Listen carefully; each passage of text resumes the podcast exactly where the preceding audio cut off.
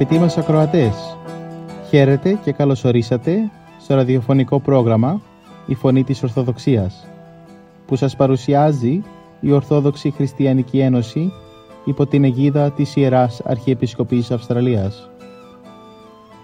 Μεταξύ άλλων θα ακούσετε διδαχές από την Αγία Γραφή, σκέψεις από πατερικά κείμενα και βίους Αγίων. Καλή σας ακρόαση!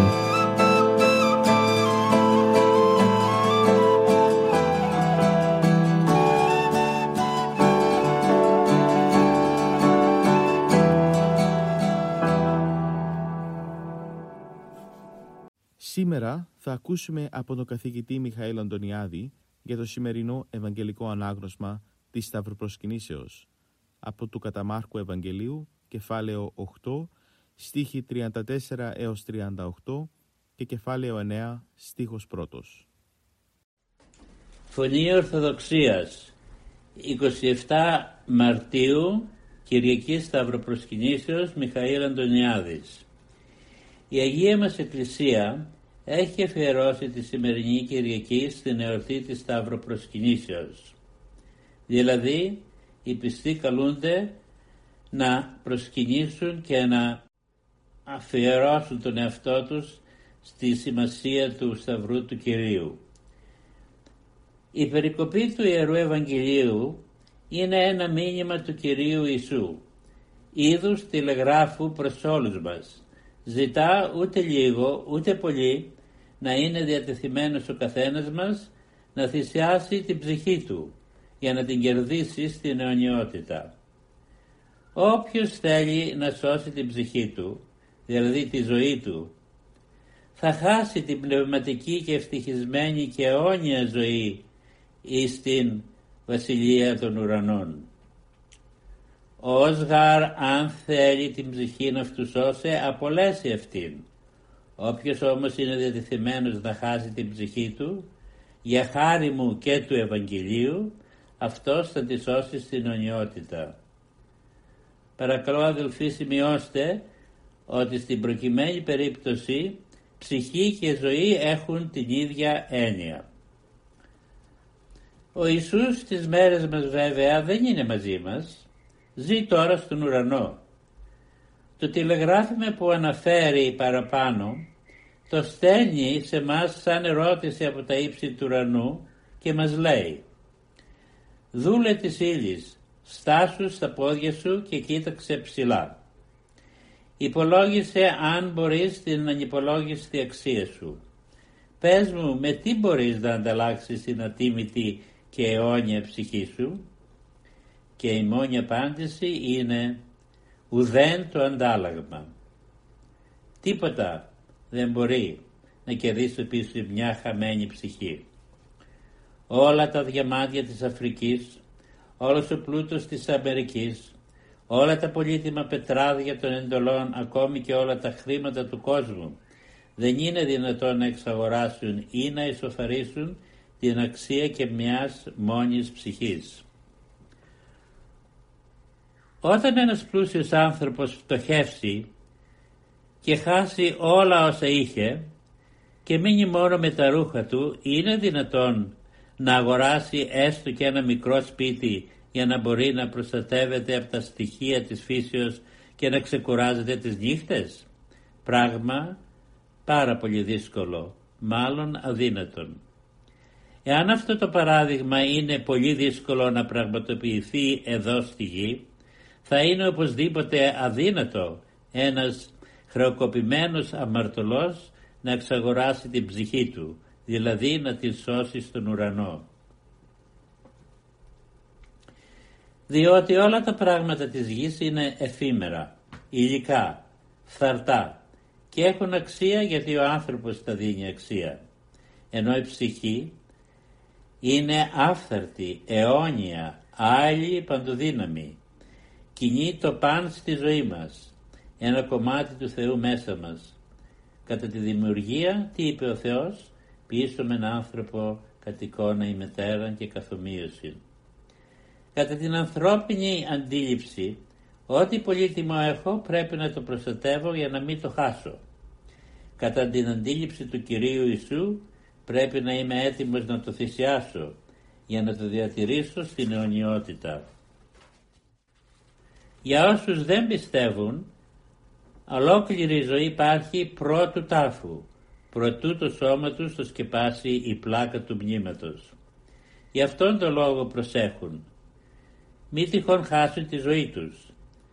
Τέτοιοι άνθρωποι δεν διακρίνονται για κανένα ιδανικό, καμιά θυσία, καμιά αρετή, κανένα ενδιαφέρον για τον πλησίον που χρειάζεται ένα χέρι βοηθείας. Ούτε ποτέ ενδιαφέρονται για την καλυτέρευση της συμπεριφοράς τους προς τους άλλους. Διασκεδάσεις, ταξίδια, απολαύσεις, χρήματα, πολυτέλειες, μην τυχόν και περάσει μέρα ή, ή ώρα χωρίς καμιά απόλαυση. Έτσι ζουν αυτοί οι άνθρωποι. Υπάρχουν όμως και άλλοι που ομολογούν την ύπαρξη της ψυχής και όμως σκέπτονται, μιλούν, συμπεριφέρονται εξίσου αδιάφορα, σαν να μην υπάρχει τελική κρίση και τελική ανταπόδοση. Υπάρχουν όμως αγαπητοί μου χριστιανοί και άπειρες προσωπικές εμπειρίες Αγίων ανθρώπων, πατέρων της Εκκλησίας, ευσεβών πιστών, διαμέσου των αιώνων που είδαν, άκουσαν, αισθάνθηκαν με τις σωματικές και ψυχικές τους αισθήσεις που επιστοποιούν την ύπαρξη της ψυχής. Κατά τη δημιουργία τι είπε ο Θεός όταν έπλαθε τον άνθρωπο; Ας δημιουργήσουμε τον άνθρωπο να έχει όμοια χαρακτηριστικά με μας. Εννοούσε την Αγία Τριάδα και ειδικώς τον Υιόν του το μονογενή αλλά και να μας μοιάζει πνευματικά και φύσεσε στον άνθρωπο και έγινε ο άνθρωπος ζωντανή ψυχή και φύσεσε εις αυτόν και γένετο ο άνθρωπος εις ψυχήν ζώσον. Στην ανθρώπινη ιστορία δεν εμφανίστηκε ποτέ φυλή, λαός, έθνος χωρίς θρησκεία, διαμέσου της οποίας πίστευαν στην ύπαρξη της ψυχής οι άνθρωποι. Οι αρχαίοι Έλληνες πίστευαν στην ύπαρξη της ψυχής και δίδασκαν ότι οι άνθρωποι της Αρετής και της Ανδρείας θα πήγαιναν στον Παράδεισο. Υπήρχαν δυο λόγοι, οι δυο όροι τους οποίους περιέγραφαν τον Παράδεισο οι αρχαίοι απρογονοί μας. Ο ουρανός ή τα ηλίσια πεδία, δηλαδή ένα ιδεώδες μέρος εδώ στη γη όπου ο άνθρωπος θα περνούσε ευτυχισμένος. Οι ιδέοι εγκληματίες και ασεβείς προς τους θεούς στα θα πήγαιναν στα τάρταρα, στην κόλαση, την αιώνια τιμωρία. Όπως ξέρετε, ο Σοκράτης θανατώθηκε από τους Αθηναίους γιατί πίστευε σε έναν Θεό και ότι ο Θεός έβαλε μέσα στον άνθρωπο σαν κυβερνήτη την ψυχή του. Στη μεταμόρφωση ο Χριστός άλλαξε όψη. Έλαμψε το πρόσωπό του σαν τον ήλιο και τα ρούχα του έγιναν άσπρα σαν το φως. Ενώ στα δεξιά του ήταν ο Μωυσής που είχε πεθάνει πριν 1300 χρόνια και στα αριστερά του ο προφήτης Ηλίας που είχε πεθάνει πριν 540 χρόνια και μιλούσαν μαζί του. Αυτοί οι δύο Άγιοι άνδρες πού βρισκόταν και πού ζούσαν τόσο καιρό; Δεν ήταν τα σώματά τους όμως αυτά που έβλεπαν οι Απόστολοι, ήταν οι ψυχές τους που ζούσαν και ζουν όπως οι ψυχές όλων μας που θα ζήσουν αιώνια. Τέλος, η φωνή της συνειδήσεώς μας πού βρίσκεται και πού ζει; Μέσα στην ψυχή μας. Οι επιστήμες της ψυχολογίας και της ψυχιατρικής τι σημασία έχουν στη ζωή μας; Παρά να μαρτυρούν περίτρανα την ύπαρξη της ψυχής και τις αρρώστιες που υποφέρει όταν φθήρεται και χτυπιέται από τον ίδιο τον εαυτό της και το διεφθαρμένο περιβάλλον της. Εκείνο που ζητά από τον καθένα μας σήμερα ο Ιησούς είναι να αποχωριστούμε να θυσιάσουμε τους δικούς μας φτωχούς θησαυρούς, τις αδυναμίες του χαρακτήρα μας, τις κακές μας συνήθειες, τα πάθη μας, την προσκόλλησή μας στη σάρκα και στο χρήμα και τις αθέμητες απολαύσεις. Όποιος τολμήσει αυτό θα ανακαλύψει μια με, μεγάλη έκπληξη ότι είναι δυνατόν να αποχωριστεί όλους τους θησαυρούς του εδώ στη γη, όλες τις αμαρτωλές αδυναμίες και συνήθειές του, να σηκώσει το βάρος των δυσκολιών της ζωής χωρίς παράπονο και να γίνει μαθητής του Ιησού.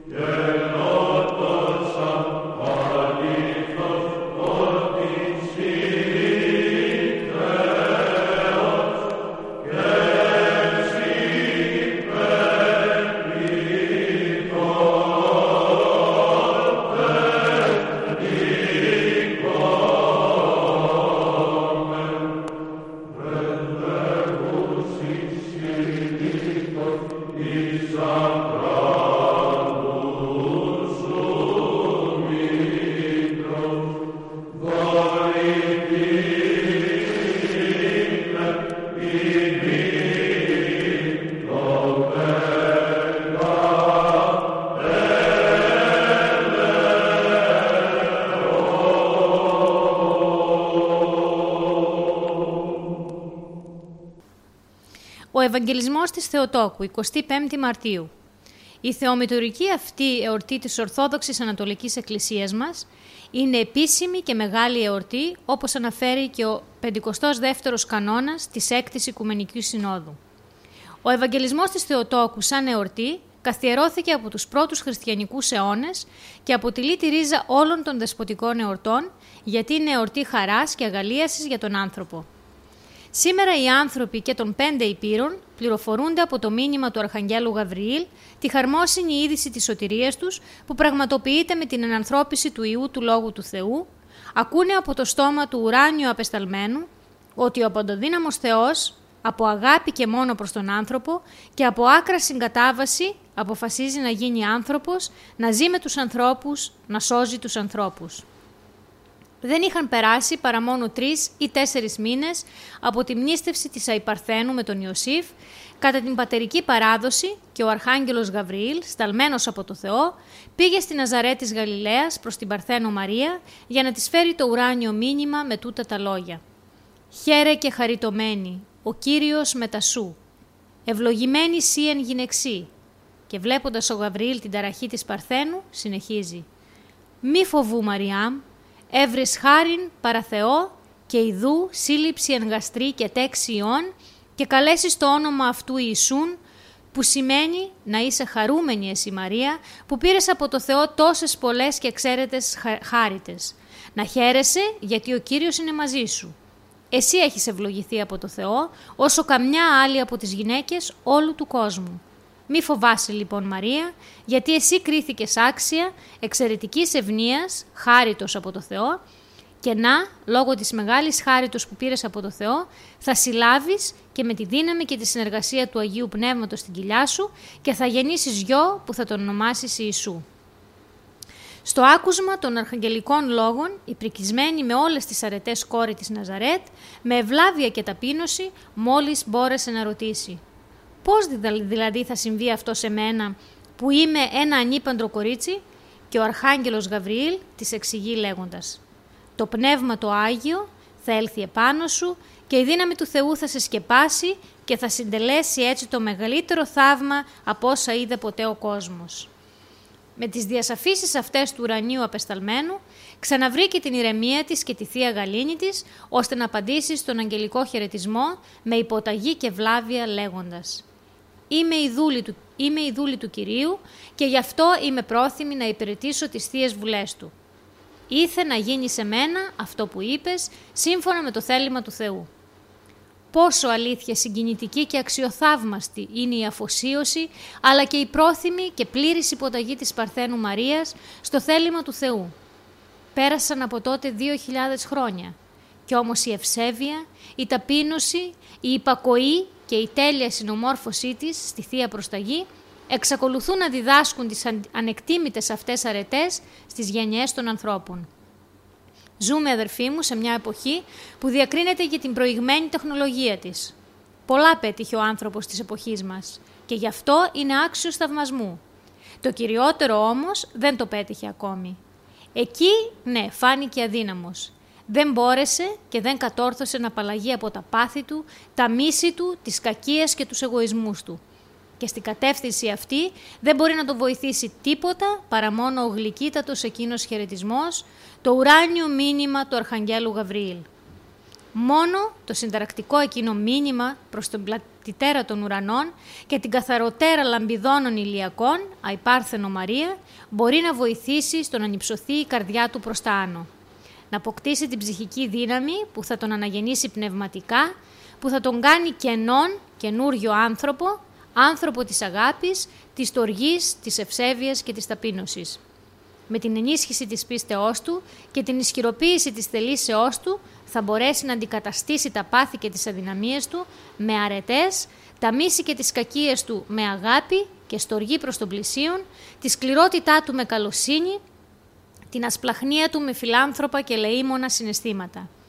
Αυτό το μήνυμα κρύβει μέσα του ο Ευαγγελισμός της Θεοτόκου το μήνυμα της λύτρωσης και της σωτηρίας μας, δια του ενανθρωπίσεντος Θεού, με την απαλλαγή μας από τις αδυναμίες και τα ανθρώπινα πάθη.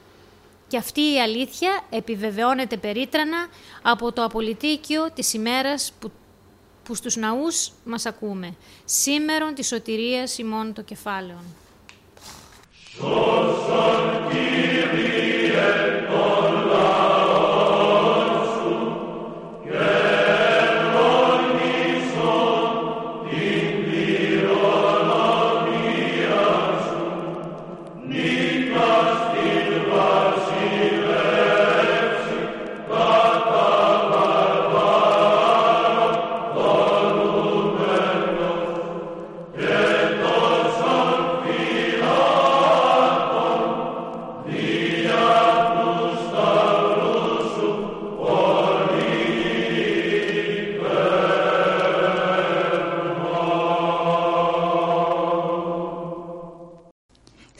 Συνεχίζουμε το πρόγραμμά μας με μερικές σκέψεις για τους πονηρούς λογισμούς και πώς να τους πολεμήσουμε. Από τους πονηρούς λογισμούς που πολεμούν τον άνθρωπο, τρεις είναι οι πιο σκληροί. Της απιστίας, της βλασφημίας και της πορνείας. Για να κοπάσει αυτός ο πόλεμος πρέπει πρώτα να γνωρίζεις πότε αμαρτάνεις και πότε όχι. Δεν αμαρτάνεις όταν ο νους, η βούλησης, δεν συγκατατίθεται στους λογισμούς πολύ περισσότερο όταν τους αποστρέφεται ή τους περιφρονεί. Αμαρτάνεις όταν ο νους αυτοπροαίρεται, συγκρατεί τους λογισμούς και η καρδιά ειδύνεται και ευχαριστείται με αυτούς. Όποιος πολεμείται από πονηρούς λογισμούς και δεν τους αποδέχεται, ταράσεται όμως νομίζοντας ότι αμάρτησε. Αυτός είναι μικρόψυχος, εμπέζεται από τον διάβολο και δεν γνωρίζει να διακρίνει μεταξύ προσβολής και συγκαταθέσεως. Μην παραξενεύεσαι που οι ίδιοι λογισμοί φέρουν μαζί τους και θάνατο και ζωή, αιώνιο θάνατο ή αιώνια ζωή. Σε εκείνον που τους αποδέχεται προκαλούν θάνατο, σε εκείνον που τους αποστρέφεται και τους πολεμά χαρίζουν ζωή και αυξάνουν τον μισθό τους στον ουρανό. Συμβαίνει κάποτε να έρχονται λογισμοί απιστίας ή βλασφημίας κατά του Θεού, της υπεραγίας Θεοτόκου ή των Αγίων. Καμιά φορά, αντικρίζοντας τα άχραντα και θεία μυστήρια ή τις Άγιες εικόνες, πέφτουν επάνω σου σαν μαύρο σύννεφο βλάσφημες σκέψεις. Περιφρόνησε αυτούς τους λογισμούς, αδιαφόρησε, μην ανησυχείς και μη θλίβεσαι, γιατί έτσι χαροποιείς τον διάβολο. Του αρκεί να σε βλέπει θλιμμένο και συγχυσμένο, αν δεν κατορθώσει κάτι χειρότερο. Θα ευπαξίσει τότε τους λογισμούς σου, για να εξουθενώσει τελείως τη συνείδησή σου. Όταν όμως σε δει να περιφρονείς τους βλάσφημους λογισμούς, θα απομακρυνθεί ντροπιασμένος. Πρόσεξε και θα διαπιστώσεις ότι και τα τρία είδη των λογισμών γεννιούνται συχνά από την κατάκριση. Μην κατακρίνεις τον αδελφό σου και θα καταφέρεις γενναίο πλήγμα στους πονηρούς λογισμούς. Επειδή όμως ο πόλεμος των λογισμών ταλαιπωρεί συνήθως τους επερηφάνους και φθονερούς, ο πιο σίγουρος τρόπος για να απαλλαγείς από αυτόν είναι να καλλιεργήσεις μέσα σου την ταπείνωση και την ακακία.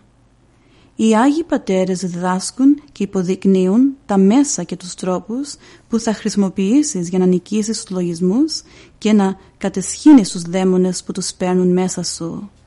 Να τους φανερώνεις στον πνευματικό σου με την εξομολόγηση.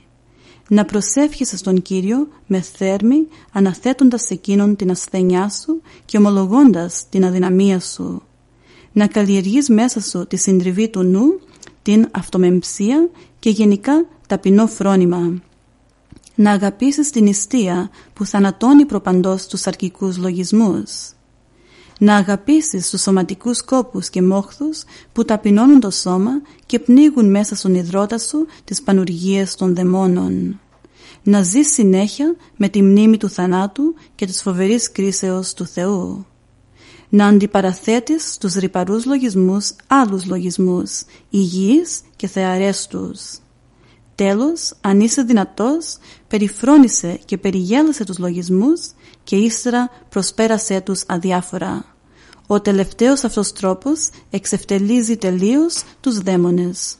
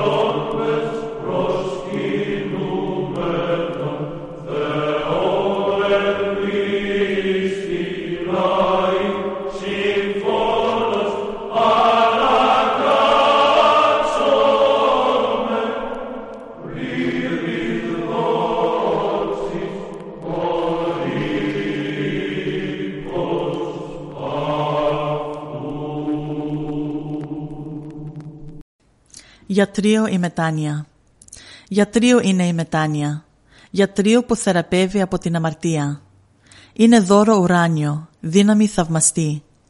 Ούτε τον ανήθικο αποπέμπει, ούτε τον μέθησο αποστρέφεται, ούτε τον εδωλολάτρη συχαίνεται, ούτε τον υβριστή απομακρύνει, ούτε τον βλάσφημο εκδιώκει, ούτε τον υπερήφανο.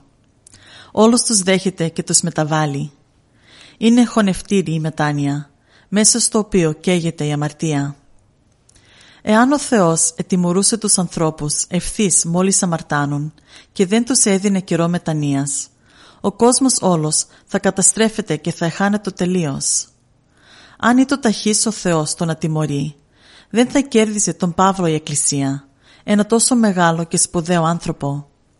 Αλλά ο Θεός ενσυχωρούσε τον Παύλο όταν ευλασφημούσε, για να τον δείξει κατόπιν μετανοούντα. Η μακροθυμία του Θεού μετάλαβε τον διώκτη σε κήρυκα το Ευαγγελίο. Η μακροθυμία του Θεού έκανε τον λύκο ποιμένα, τον τελώνει Ευαγγελιστή. Η μακροθυμία του Θεού ελέησε και όλους εμάς. Αυτή μας μετέβαλε και μας έκανε καλύτερος. Αν δεις καμιά φορά νηστευτεί τον άλλοτε μέθησο, αν δεις θεολόγο τον άλλοτε βλάσφημο, αν δεις εκείνον που εμόλυνε το στόμα του με σχρά λόγια και άσχημα, να εξαναγνίζει τώρα την ψυχή του με θείους ύμνους, θαύμαζε του Θεού τη μακροθυμία, πένεψε τη μετάνοια και παρατηρώντας τη μεταβολή που γίνεται στις ψυχές των μετανοούντων, επαναλάμβανε τα λόγια του προφήτου. Αυτή η μεταβολή είναι έργο της δεξιάς στο υψίστο.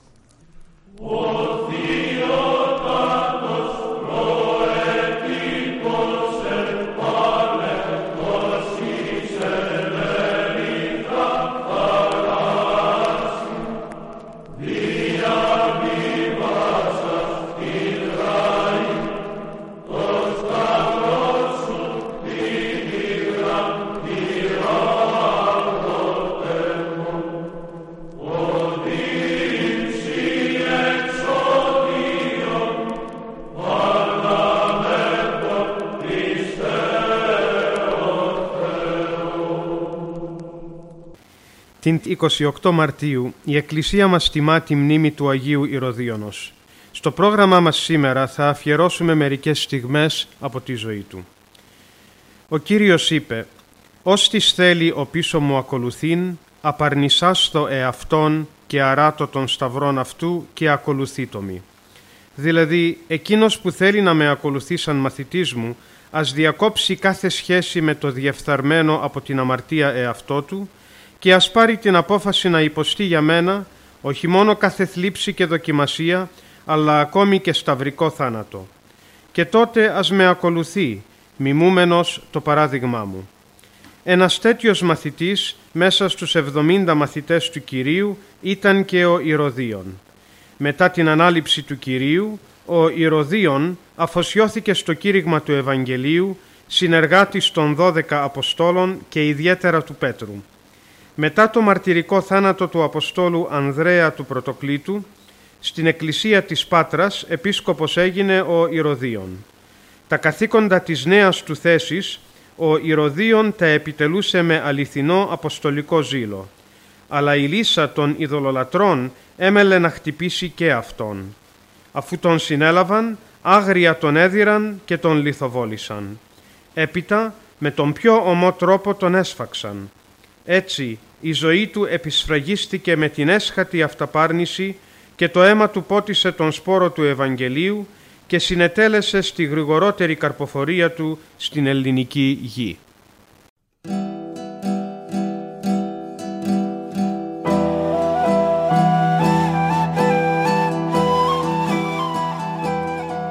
Και εδώ φτάσαμε στο τέλος του προγράμματος.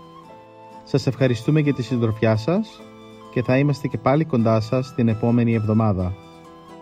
Μπορείτε επίσης να μας παρακολουθήσετε στο Facebook, Spotify και στο YouTube κανάλι Greek Orthodox Christian Society Sydney. Αγαπητοί μας ακροατές, ο Θεός μαζί σας. Χαίρετε.